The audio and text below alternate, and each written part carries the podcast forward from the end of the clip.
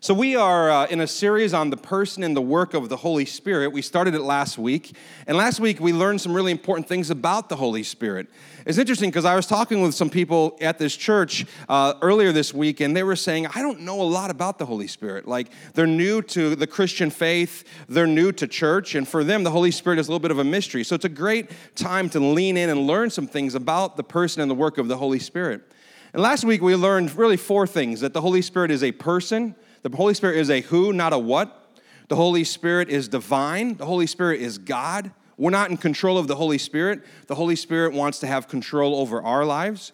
We learn that the Holy Spirit is relational. He relates to the Father and the Son, and his primary responsibility is to lift up Jesus so we can see Jesus for who he is.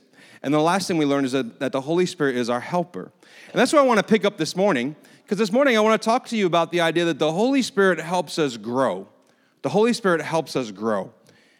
There's lots of different ways to measure how we're growing, right? I was thinking about it this week. My girls had some different things at school that were supposed to measure the way that they're growing.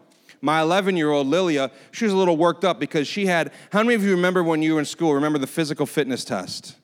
It was the worst. I mean, if you were fit, it was fun, but for the rest of us, it was terrible. It was, an, it was a nightmare. And uh, uh, poor Lilia was all kind of worked up and, and worried about it. And so, one of the ways we know whether or not we've grown is we test ourselves, right? We, we, we take these tests, whether it's academic tests or athletic tests, and we get a sense of are we growing?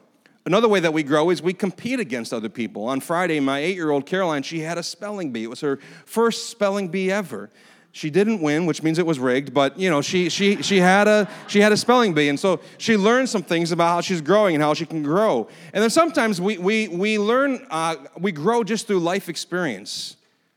Uh, this past Friday night, the zoo had a special event for families with children with special needs called Dream Night at the Zoo. They open the zoo for about two and a half hours just for families with children who have special needs. And they do free food and, and free prizes, and you get to see some of the animals up close. It's a lot of fun. And we've gone the last few years because our youngest, Madeline, has cerebral palsy.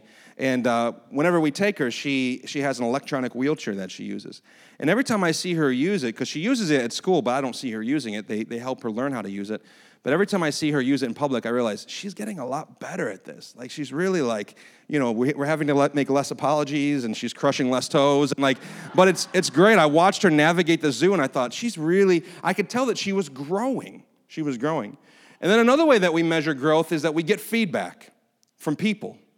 You ask people for feedback. Now, if you ever ask for feedback, make sure you're ready to hear it, right? Because people are going to tell you. Or sometimes we use devices to give us feedback, like, like the dreaded scale, right? You stand on the scale, and it's pretty honest. It gives you some feedback, and the scale tells you whether or not you're growing. It's not the sort of growth that you necessarily, not, not certainly the type of growth you want. There's lots of ways that we measure growth. So here's my question this morning How do we measure growth in our spiritual life? How do we know if we're actually growing in our faith and growing in Christ?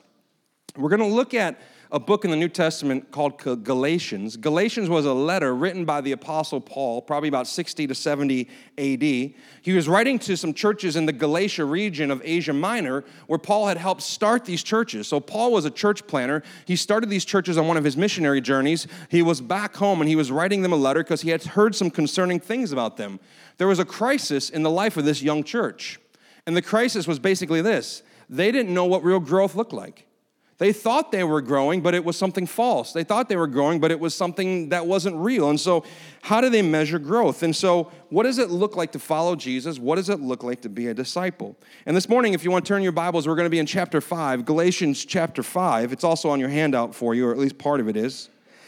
And in chapter 5, Paul, he is helping the Galatians understand what it looks like to embrace and embody the life of Jesus in their own lives.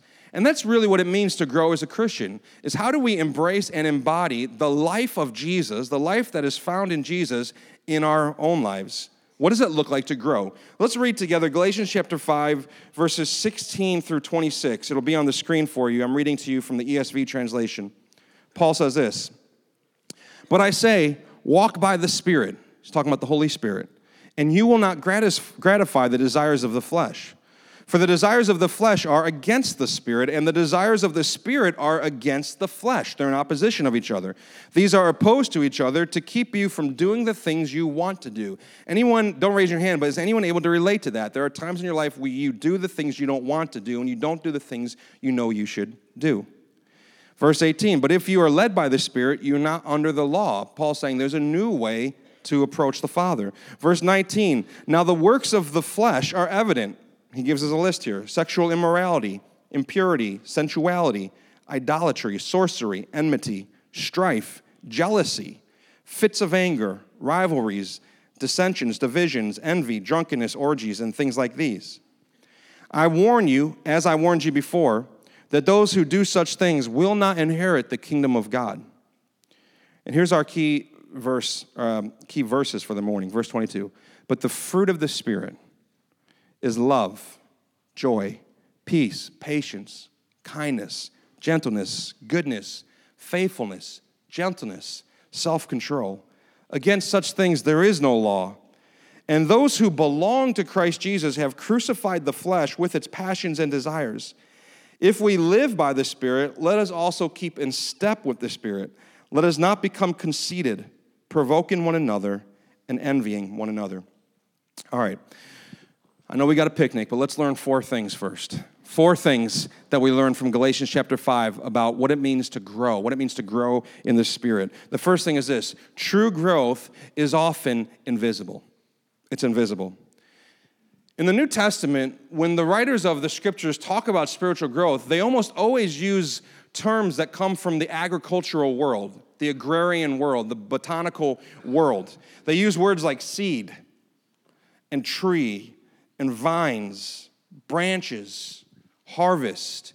And here in Galatians 5, Paul talks about fruit. Now, why? Why these botanical terms? I think the reason why is because true growth, spiritual growth, it's natural, it's not forced, it's organic, it's not artificial, it's slow, it's rarely fast, and very often it can't be seen. It's invisible. You know, we grow in our faith we grow in these ways and it isn't always immediately obvious. Sometimes growth takes time. You know, like if you were to go plant an apple tree, how long would you have to watch that thing? To watch it actually grow. And then, even as it blossoms, who sits there and actually watches an, an apple appear? You just one day you go out there and there's the apple.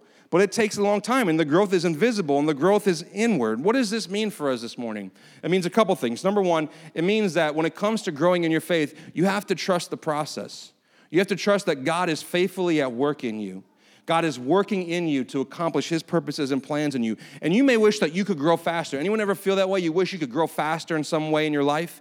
You wish you could get less angry at that person or less angry at that situation or feel less stress over this or less anxiety over this. And we kind of are a microwave generation where we want things to change like that. But the truth is, is in, in most areas of our lives, growth doesn't happen like that. It's a journey, it's a process, and we submit ourselves to the process of growth.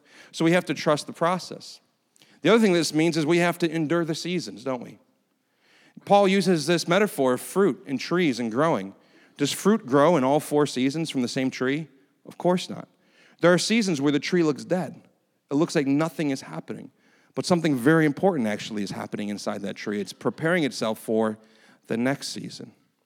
You know, this weekend is the first three days in a row in Syracuse that we haven't had precipitation since September. Can you believe that? Yeah, yeah, praise God, yeah. And it's gonna rain tomorrow, so sorry about that. But the first three days in a row with no precipitation. And here we were, you know, you know, uh, stuck in winter thinking, I know spring is coming, I know spring is coming. Then we get to spring and we're like, I know summer is coming, I know summer is coming. And summer has been slow. Like, really, like this spring has been brutal, cold, and rainy. And we're just kind of learning to endure the seasons. And as a follower of Jesus, there's going to be seasons in your life where you're going to feel like this is the best. Like Jesus and I are tight right now. Like we really got something happening. We're, I'm growing.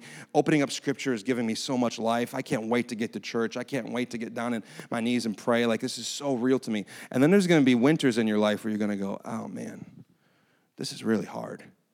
And I don't feel anything when I do this. True growth is invisible. We stay faithful what God's called us to do, and we trust Him with the fruitfulness. And the other thing this means is that we go through the struggle. Paul makes it really clear in verse 17. It's a struggle. The desires of the flesh are against the desires of the spirit. The desires of the spirit are against the desires of the flesh. What your body wants, what your heart wants, and what the spirit of God wants for you, they're almost never aligned. They aren't naturally. And so there's a real struggle. Growth is invisible. By the way, you know what else this means? It means that the people closest to you won't always see that you're growing. That can be discouraging, right? But the people closest to you won't always see it. And we might actually be the last people to see it in those who are closest to us. Parents, you've had this experience where you watch your child grow day after day after day, and because you see them every day, their growth isn't as startling or shocking or surprising to you. But then maybe a relative who hasn't seen them in years comes to visit, and they see your child, and what do they say? Oh my, oh my goodness, they've, they've grown so much. Why? Because the closer you are to growth, sometimes the harder it is to actually see it. And so sometimes it's hard for us to see the growth in people around us. It's hard to see the growth in ourselves. What it means is we need to be patient with the people closest to us. We'd like them to grow a lot faster than they are. And here's a secret they would like you to grow a lot faster than you're growing. We need to be patient with each other, allow the Holy Spirit to do his job.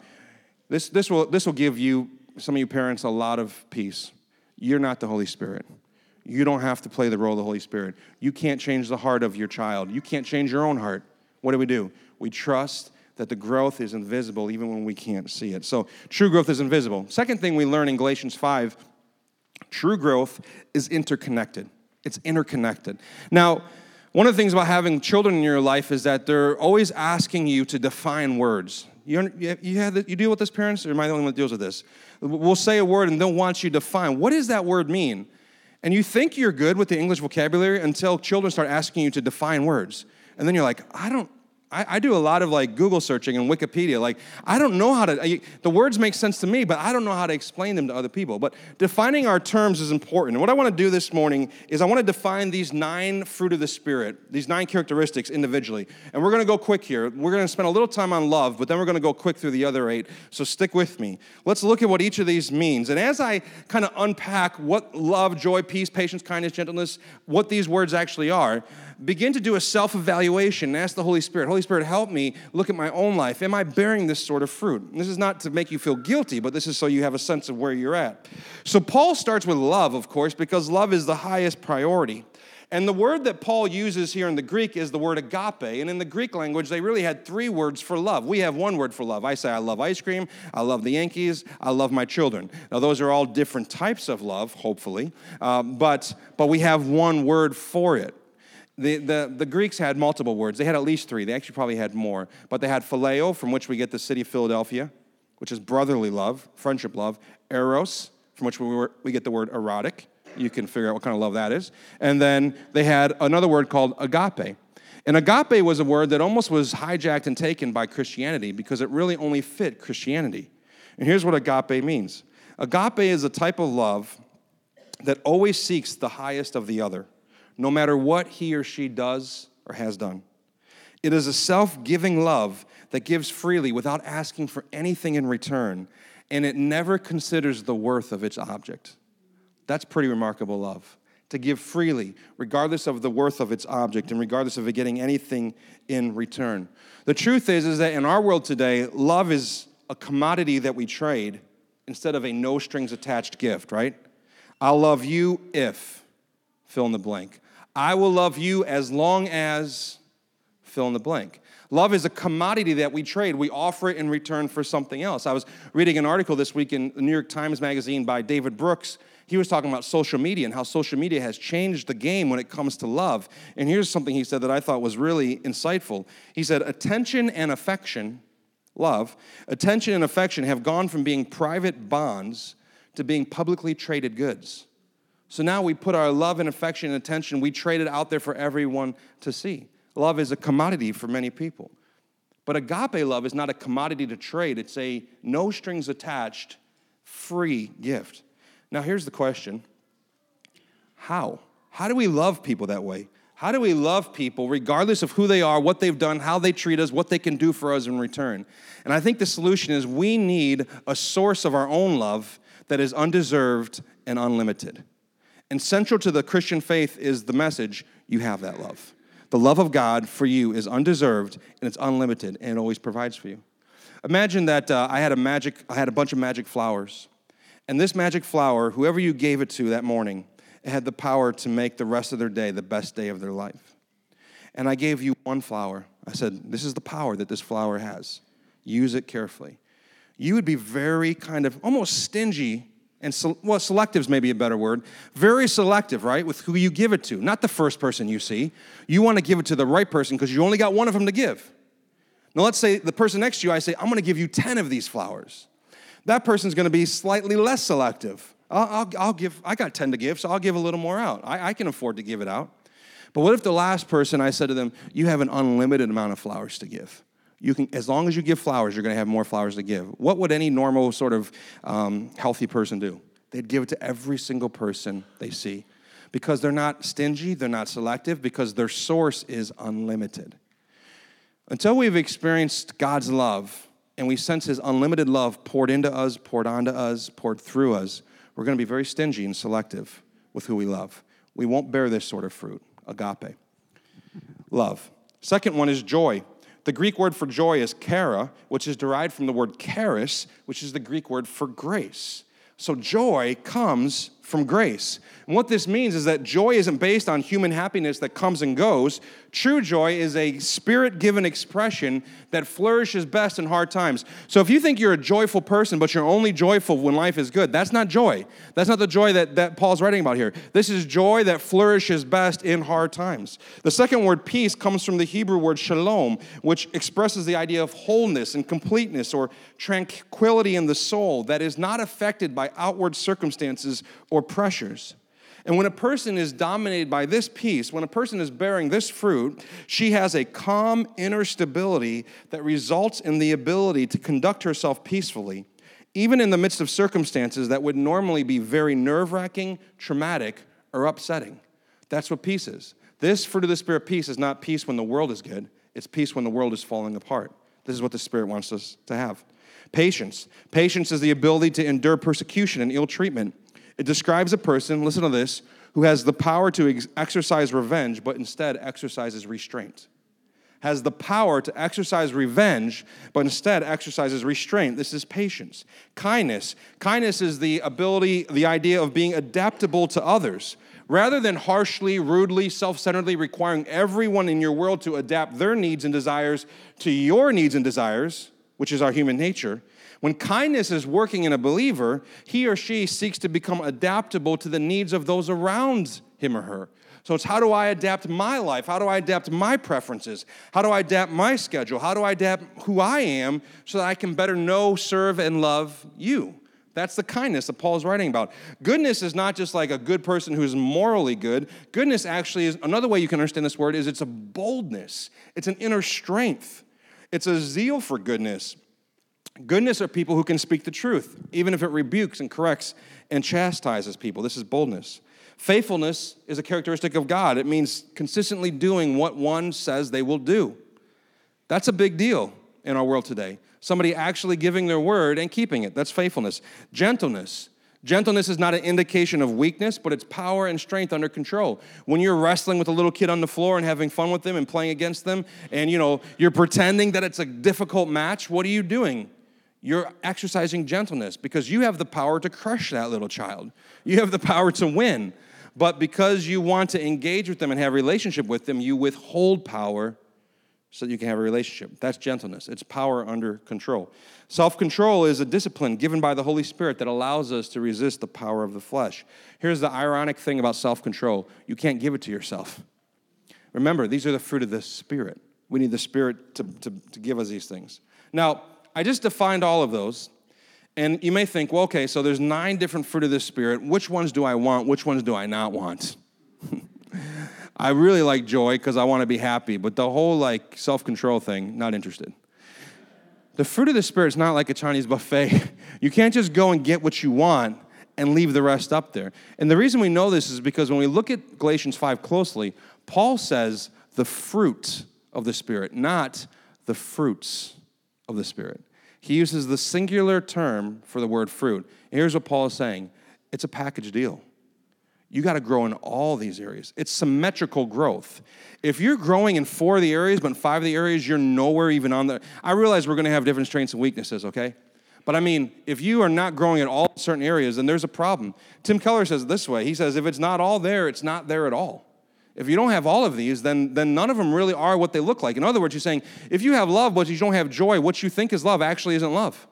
If you have patience, but you don't have peace, whatever you're describing as patience and defining as patience, it's something counterfeit to patience. It's something else. And he, and he actually gives some really neat examples. Let me share them with you before we get to our third point. How about if you're patient, but you're not loving? Seems impossible, but patient but not loving. Here's what it means you tolerate other people, you rise above their issues, but in your heart, you disdain them. You're patient towards them, but it's almost because like you're better than them. You think they're not even worth your energy or worth your time, so you just deal with them. You're too cultured, you're too mature, you're too educated to appear impatient. You're above impatience. You're better than those people. That's what it looks like to be patient, but not loving. That's not real patience. What about self controlled but no joy? You're very fastidious with how you live your life. You got all your rules, you follow them very carefully, but you're a miserable person. That's actually what, unfortunately, a lot of people outside the church world think of people in the church. They're people who like follow rules but aren't very happy people, not fun to be around. What does that mean? Well, if you have a lot of self control, quote unquote, but there's no joy in your life, then you might be self righteous. You might be using your quote unquote self control, your morality, your upright living as a way to prove yourself, save yourself, make yourself feel superior to people who don't live as good as you. That's not what self control is about here. How about if you are faithful, but there's no peace in your life? You're doing things and you're showing up, but you're not experiencing any peace. Tim Keller says, you might be staying fa- you might be staying faithful to things, you might be being faithful to rules, faithful to regulations, faithful in traditions, but it's all in an attempt to get control. Your faithfulness is your attempt to get control over your life. Your faithfulness is even your attempt to put God under your control. Because you've been so faithful, now you control God. And that's not, guess what? The attempt to get control over every area of your life is never going to lead you into peace.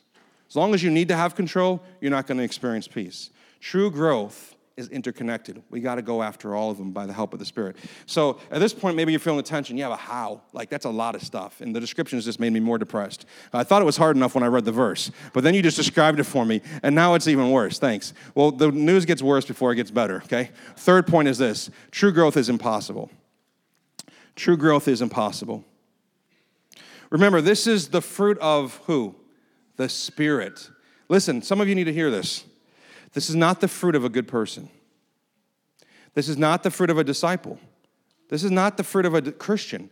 You can't manufacture or create this fruit. This is the fruit of the Spirit.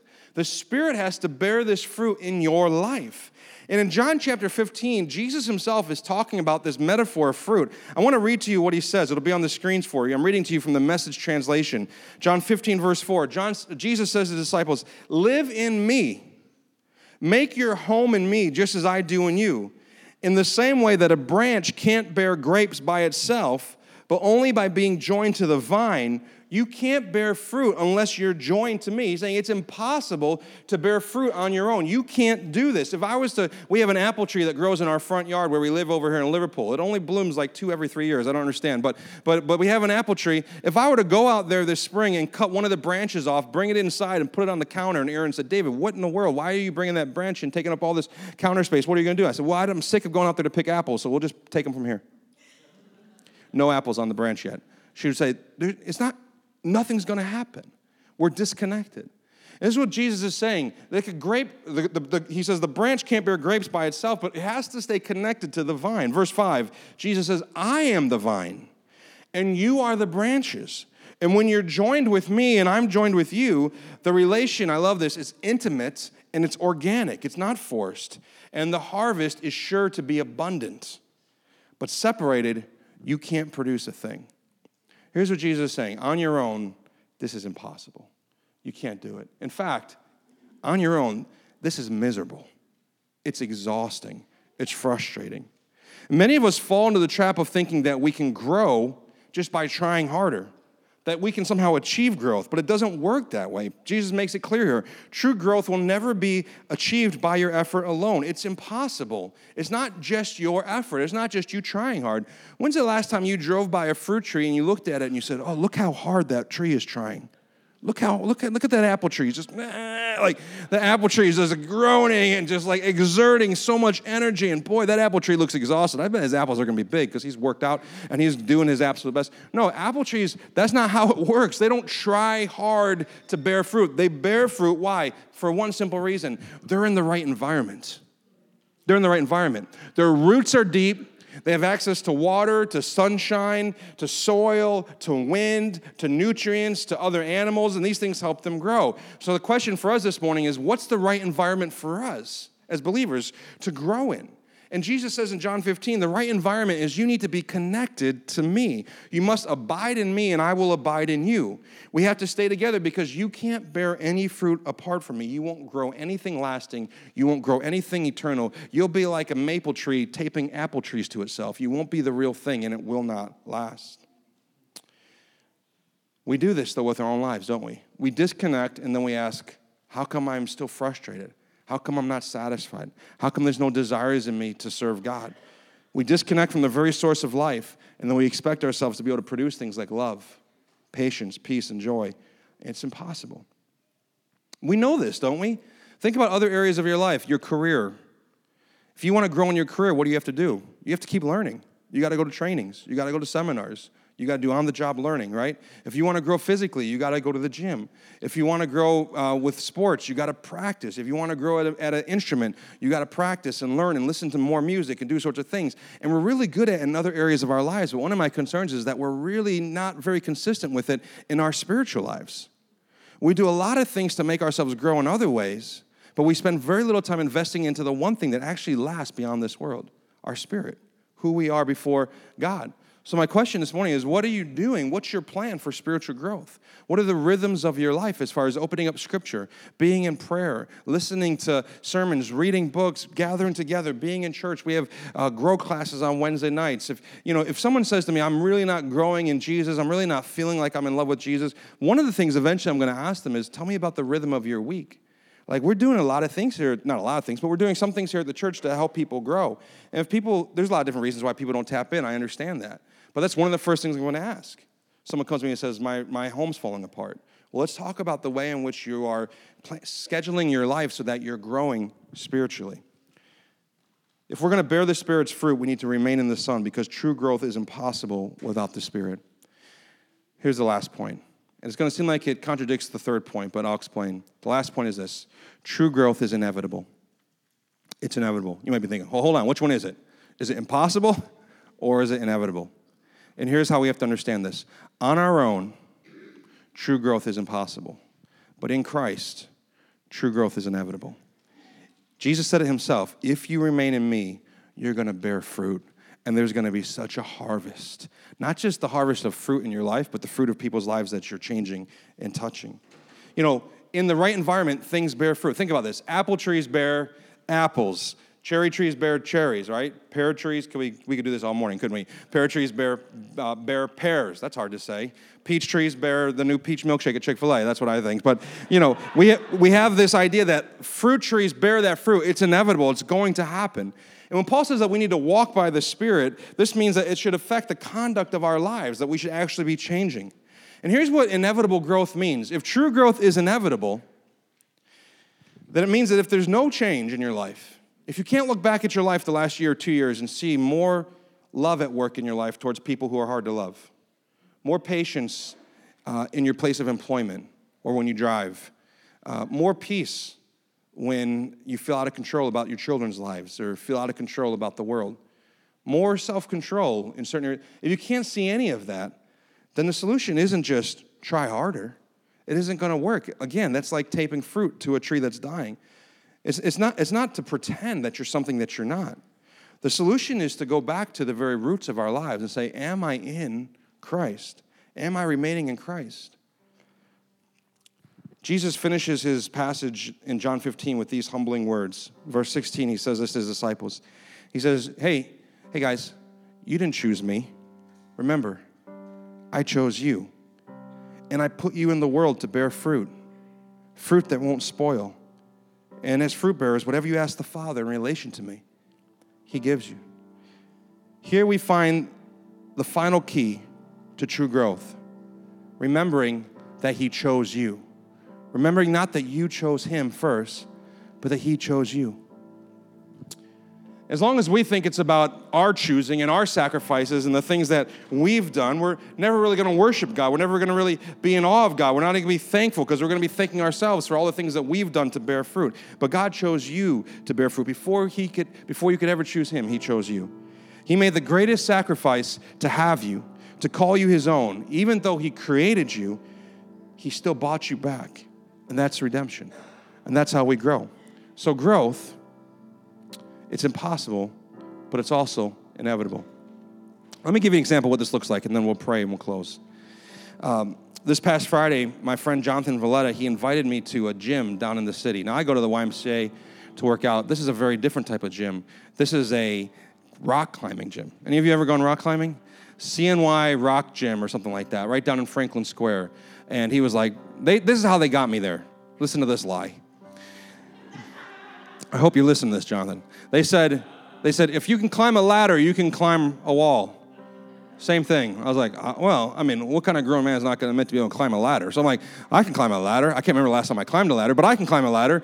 And so I, I go to the rock climbing gym and, and I get there and they, they harness me in. You know, you get your, you get your harness on and, and Jonathan's been trained. He knows how to belay people, which means he can be the person who kind of guides you up the wall and, make sure that when you let go, you don't come crashing down. And so we go and, and the first wall is 40 feet high.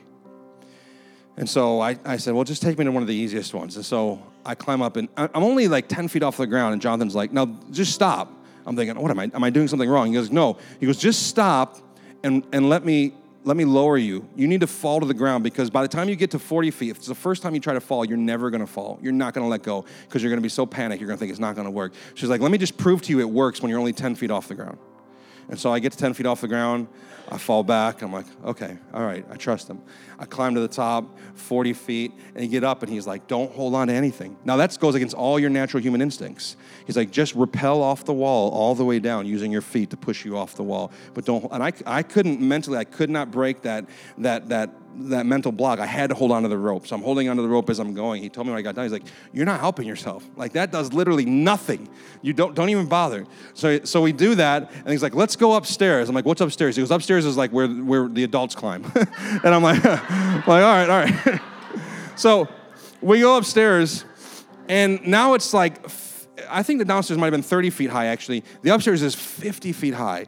And, and I mean, it looks so high when you're standing there. And so I, I start climbing up this wall. Here's a picture, actually. I summited, I got all the way up to the top, uh, and I, I get to the top of the wall, and now I'm 50 feet high in the air, and I have to just trust him. I have to just trust him. I have to let go, and I have to come back.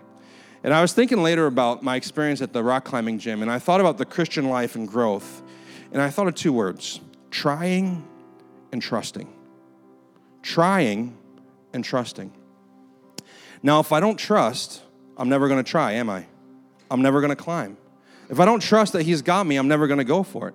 If I try and He's not there to catch me, I'm in trouble. If I, if I just go up on my own without the trust there and I fall, I'm gonna get hurt. I'm not gonna go all the way. But when I get up all the top and I trust Him and I trust in His work, it helps me. Now, what's the relationship here? Well, first off, if I'm just, if I say, I trust you, Jonathan, and I climb up five feet and I just hang there and I don't try, do I really trust? And some of us say, Jesus, I trust you to change me. Holy Spirit, I trust you to change me, but I'm not trying. I'm not putting any effort in. I'm not disciplining myself. I'm not reading scripture. I'm not going to church. I'm just trusting you to do all the work. You know what that means? Listen, you don't really trust. You don't really trust. Trying goes with trusting trying flows out of trusting. And as you begin to climb, here's what you're going to find. As you begin to grow in Christ, your trying is not an attempt to save yourself. Your trying is because I trust that God has me. I trust He has me the way. And because I trust Him, I have inner strength to try. And as long as you don't trust Him, you won't try. But when you begin to trust Him, you're going to begin to try. And all of a sudden, you're going to realize He's bearing the fruit in me, but I'm doing my part too.